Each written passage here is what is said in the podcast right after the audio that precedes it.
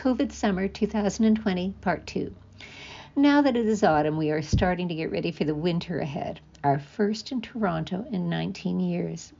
I told you before about our patio heater. The plan is to eat outdoors as long as we can with blankets on our knees, the patio heater blazing, and a variety of lights and candles around us as it is definitely dark early these days. It is now October and we are finding that we prefer to have a sundowner in the garden around 5:30 and eat indoors as it, as it is chilly, chilly. That's a mouthful. We gave away our snow shovels to our neighbor next door, so bought a little electric one that should do for the front walk until Calvin comes round to shovel the driveway. I bought some runners that are Gore-Tex and therefore waterproof and some warm socks for walking Oscar. I have some old boots discovered when doing my COVID cleaning with Jill. I have lots of wool headbands and neck warmers from my skiing days, and Charles bought a toque or watch cap on Amazon. We both have new flannel shirts from Old Navy. I haven't yet decided about snow tires. I did have some for my car, but gave them away about five years ago as they were old and dry. I hate to leave it until the last minute, but we'll see what is what. Meanwhile, we have had a wonderful summer. One of the highlights was our visit to Immersive Van Gogh, an unusual presentation of Van Gogh's art in a huge warehouse complete with very loud but marvelous classical music to match the paintings that were projected on the walls. I bought the tickets online for a May visit, but then with COVID they got changed to August. The exhibit was very organized, and we were taken in right away because, of course, I had purchased VIP tickets. The large factory space had circles on the floor that you were expected to stay in while you watched the walls perform. There was also a raised platform that you could access for about 10 minutes. Many Van Gogh's paintings were moving on the walls, and they truly became alive. I wonder what he would have thought of this. There were descriptions of the art and stories of his unusual life. Charles and I had just visited his home in Arles, France, about a year ago, and remembered much of what we were told while we toured. The entire experience lasted just over 30 minutes, although I guess you could stay longer. I'm talking about the exhibit, not our trip to Arles. We loved it. Disappointed that we had to cancel three summer trips, I decided that we should do some one or two day trips here in our province of Ontario. Langdon Hall is a glorious country house hotel about an hour from our home in Toronto. I booked two nights there and found a terrific package for this Relais Chateau property. We hadn't visited there for years. In fact, before we were married, I invited Charles to come there as my guest. I had some sort of voucher, and it turned out to be the opening week of the hotel. It was before Christmas, and it became my gift. As I recall, it was over 33 years ago. The place was spectacular. We visited many times over the years, but it had been a while, so I booked us and got a deal with the two nights, two dinners, and breakfast. And if you know the food at Langdon Hall, you would know what a treat that was. We arrived late August on a sunny, warm afternoon. Because of COVID, I had to book the specific times for all our meals, although they were served outside in their gorgeous gardens. Lunch was for me shrimp, smoked trout, two appetizers, while Charles had delectable fish and chips. We drank some rosé because, after all, we were on a holiday. I don't normally drink at lunchtime. In the later afternoon, I decided to go for a swim in their nicely heated pool that is surrounded by gardens of fresh herbs and vegetables. Although the chaise lounges were comfortable, I did my laps. Charles was entertained by the young women in their revealing thong swimsuits. Well, one should not have worn one, as she tipped the scales probably at well over 200 pounds. But she, unabashed, strutted around with it all hanging out, and I mean all. These bummy suits, as I call them, must be worn by perfect bodies. And as it turned out, there were two. One young woman had an athletic figure and swam and got out of the water quickly. The other put on a performance for everyone, including Charles. She pranced around, bent over, flirted with her much older partner, and basically did an erotic show for one and all. She did have the figure, but in the evening, I was curious to see what she would wear and expected something spectacular, but was disappointed because in clothes she was rather ordinary. After a nap, we dressed for dinner outside. It was a warm night, and the place was decorated beautifully with pin lights that lit up the trees and pond. It was a fairyland. There were many tables, but social distancing was respected. We had amazing scallops, 45 hour beef, which meant it was brewing that long, and yummy chocolate pudding. All perfect.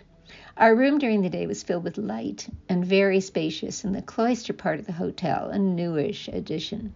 The next morning I had an early swim alone, and that was superb, my favorite thing to do. Breakfast, again in the garden by the frog pond, was delicious. Scrambled eggs with lobster and champagne. We then went for a long walk in the woods. And on one of the trails, and after a rest, we went on a long walk in the woods. And I wanted to say to you that actually these trails were not really complex or difficult, but still pleasant. Uh, after a rest, we headed to the pool where they served drinks. We skipped lunch as breakfast really did it for us and sat on rockers on the porch of the hotel and read our books. Lovely. Then dinner with the same menu choices so we could repeat what we liked the night before or try something else. I discovered a Sauvignon Blanc from New Zealand that I had never tried, made by the people who produce Kim Crawford. This one, called Love Block, is now our house wine at home. We order it through Wine Online, and it is delivered very rapidly. Of course, with COVID, everything we buy, well, almost comes by delivery. The next morning, after breakfast, we headed back to Toronto and picked up Oscar from wonderful Aisha, his dog sitter. We felt as though we had been away for a long time. Nothing like a change of scenery. I recently read an article on the editorial page of our national newspaper by a stripper, or rather exotic dancer, who said that she really missed the dancing and performing and couldn't understand why the bars were closed during this stage of our recovery. How ironic. She missed performing. And there are all our well trained artists of the dramatic stage, opera, concert musicians, many who've been studying for years, not able to work. Yes, they have been appearing online in free concerts, but it just saddens me tremendously for them, not to mention the young artists on the brink of careers. I was so delighted with Tapestry Opera Theatre, who started an initiative primarily targeted for long term care homes that sent a traveling stage in a box complete with an opera singer to perform a short concert. I immediately hired this traveling theater act and, with my pal Sharon, who offered her home as a backdrop, invited some friends to come and enjoy the performance. And it was very enjoyable indeed with the wonderful young Sri Lankan Canadian tenor Asitha Tennekoon. They offered as well a concert with the cellists. Asitha arrived not at this particular concert, but that was one of the offerings. Asitha arrived on a sunny, sunny, sunny Sunday afternoon with another young man who helped put together the stage and who drove the truck. It was brilliant. Bravo to Tapestry Theatre and Soulpepper Theatre, who created the box. The other exciting online enterprise originates from the Metropolitan Opera. Sadly, the entire 2020 2021 season has been canceled. I was just reading about a young Canadian baritone who was slated to make his Met debut, and that, along with all his contracts, is canceled. This is common among myriads of singers. Now back to the Met. They've been offering live concerts online with some of the greatest singers in the world, like Jonas Kaufmann, that took place already, Sondra Radvanovsky, Bryn Terfel coming up, and other greats like Joyce DiDonato and Renee Fleming. These you pay for, and at $20 US a show that you can see online for about two weeks. It is a good deal. One of the concerts with husband and wife duo Roberto Alagna and Aleksandra Kurzak was gloriously shot in Èze, France, at the brilliant Hotel Chèvre d'Or on the top of a mountain in the Riviera with breathtaking views. Stratford Festival is offering a new streaming program called Stratfest, which is also a subscription. And although there is a lot of free program on the line online of the arts, I'm delighted that now there is a pay option so that artists can make a little money and companies can try to survive. What I miss most is the thrill, that excitement at the start of a live performance. There is nothing like it, and there is nothing like witnessing a brilliant performance live and applauding or shouting bravo. That wonderful feeling leaving a theater and being so happy and exhilarated that you can't fall asleep. Reading and rereading a program with the notes and photos of the artists. The savoring of the event is what I truly miss and dearly hope will witness again in 2021. Meanwhile, it is good that we can watch performers online. Big sigh. In this period of our waning summer and fall, we have managed to continue with our dinners outside under the patio heater, sometimes with blankets over our knees and leaves on the ground all around. At some point, we will stop, but I'm not in a hurry, although wet leaves and raw damp air is not inviting. We are still going to our favorite restaurant Azaria's and sat outside with temps under 10 degrees or 50 degrees Fahrenheit. But it was fun, and because we walk there from the house, we get a chance to warm up. I hear the door downstairs, and that's Charles coming back from a walk with Oscar. Canadian Thanksgiving has come and gone, and we celebrated with our friends Liz and Wouter, who are in our bubble. We also had the fire roaring and our HEPA filter going and the door open to the garden. I roasted a capon, which was delicious and only just over seven pounds, served with mashed squash, green beans with sesame seeds, and I made a delicious apple crisp. I think I once gave out the recipe, but it is very simple. Peel and slice tart apples like McIntosh, put in pie plate, and take one cup of flour, one of brown sugar, and three quarters of a cup butter or margarine, and mix with fingers. It's very messy, but worth it. Then I sprinkle some cinnamon over apples and cover with messy mixture. Put in oven at 350 for about 45 minutes or until the crust is formed. And there it is, sweet and tart. Nice with ice cream or just plain.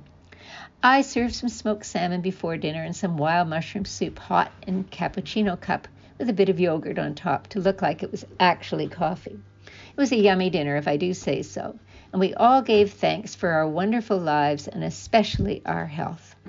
I should mention some of my favorite things because we are now looking closely at our lives' little things during these COVID times, and we are at home a lot. I simply love the new carpet on our stairs. The 35 year old carpet that was there was starting to look pretty worn, even though we mostly live downstairs in our home, except for our offices. I priced three different carpet places and only one was reasonable from Dundas Carpet. I couldn't believe the first estimate of $8,000 for 15 stairs. And then I had one for $4,000, still too much. Then finally about $1,500, which was definitely doable. And I love it. It's so bouncy with its new underpad, not to mention good looking. I simply like walking up and down stairs. Go figure. Life's little pleasures. I also like our new toilet seat. Talk about glamorous things. It just sets itself down very quietly and softly. I did enjoy smashing the old one down, but this is magical. Tells you how much we are staying at home and going a bit crazy. I also love the trees changing. The colors are remarkable. I'm really appreciating the fall and taking many walks. I'm watching our bird feeder more, and that is very exciting. Haha. but I do love my cardinals and now the rob- robber nuthatches, who are little piggy eaters for their size. I could go on, but I wouldn't want you to get envious of my special delights. I did forget to mention the fires in our fireplaces. We actually have three in the house, but the basement one is not on our agenda. We have a small one in our bedroom and one in the dining room. We have, well, it's a dining room, living room. It goes in between the two rooms. We have wood for the winter, which is neatly stacked in the garage. So every night we have a fire. The smell is incredible, and the glow is so satisfying. I can't imagine having a gas fire and deriving as much pleasure from it as ours. Best to remember to open the flue when starting, though, and to close it afterwards if you don't want cold air rushing in. Next blog, I would tell you about a two day trip to Niagara on the Lake, a good concert from Koerner Hall online, of course, some Halloween decorations in my neighborhood, and moving on into November's chilly weather. Cheers, Ricky.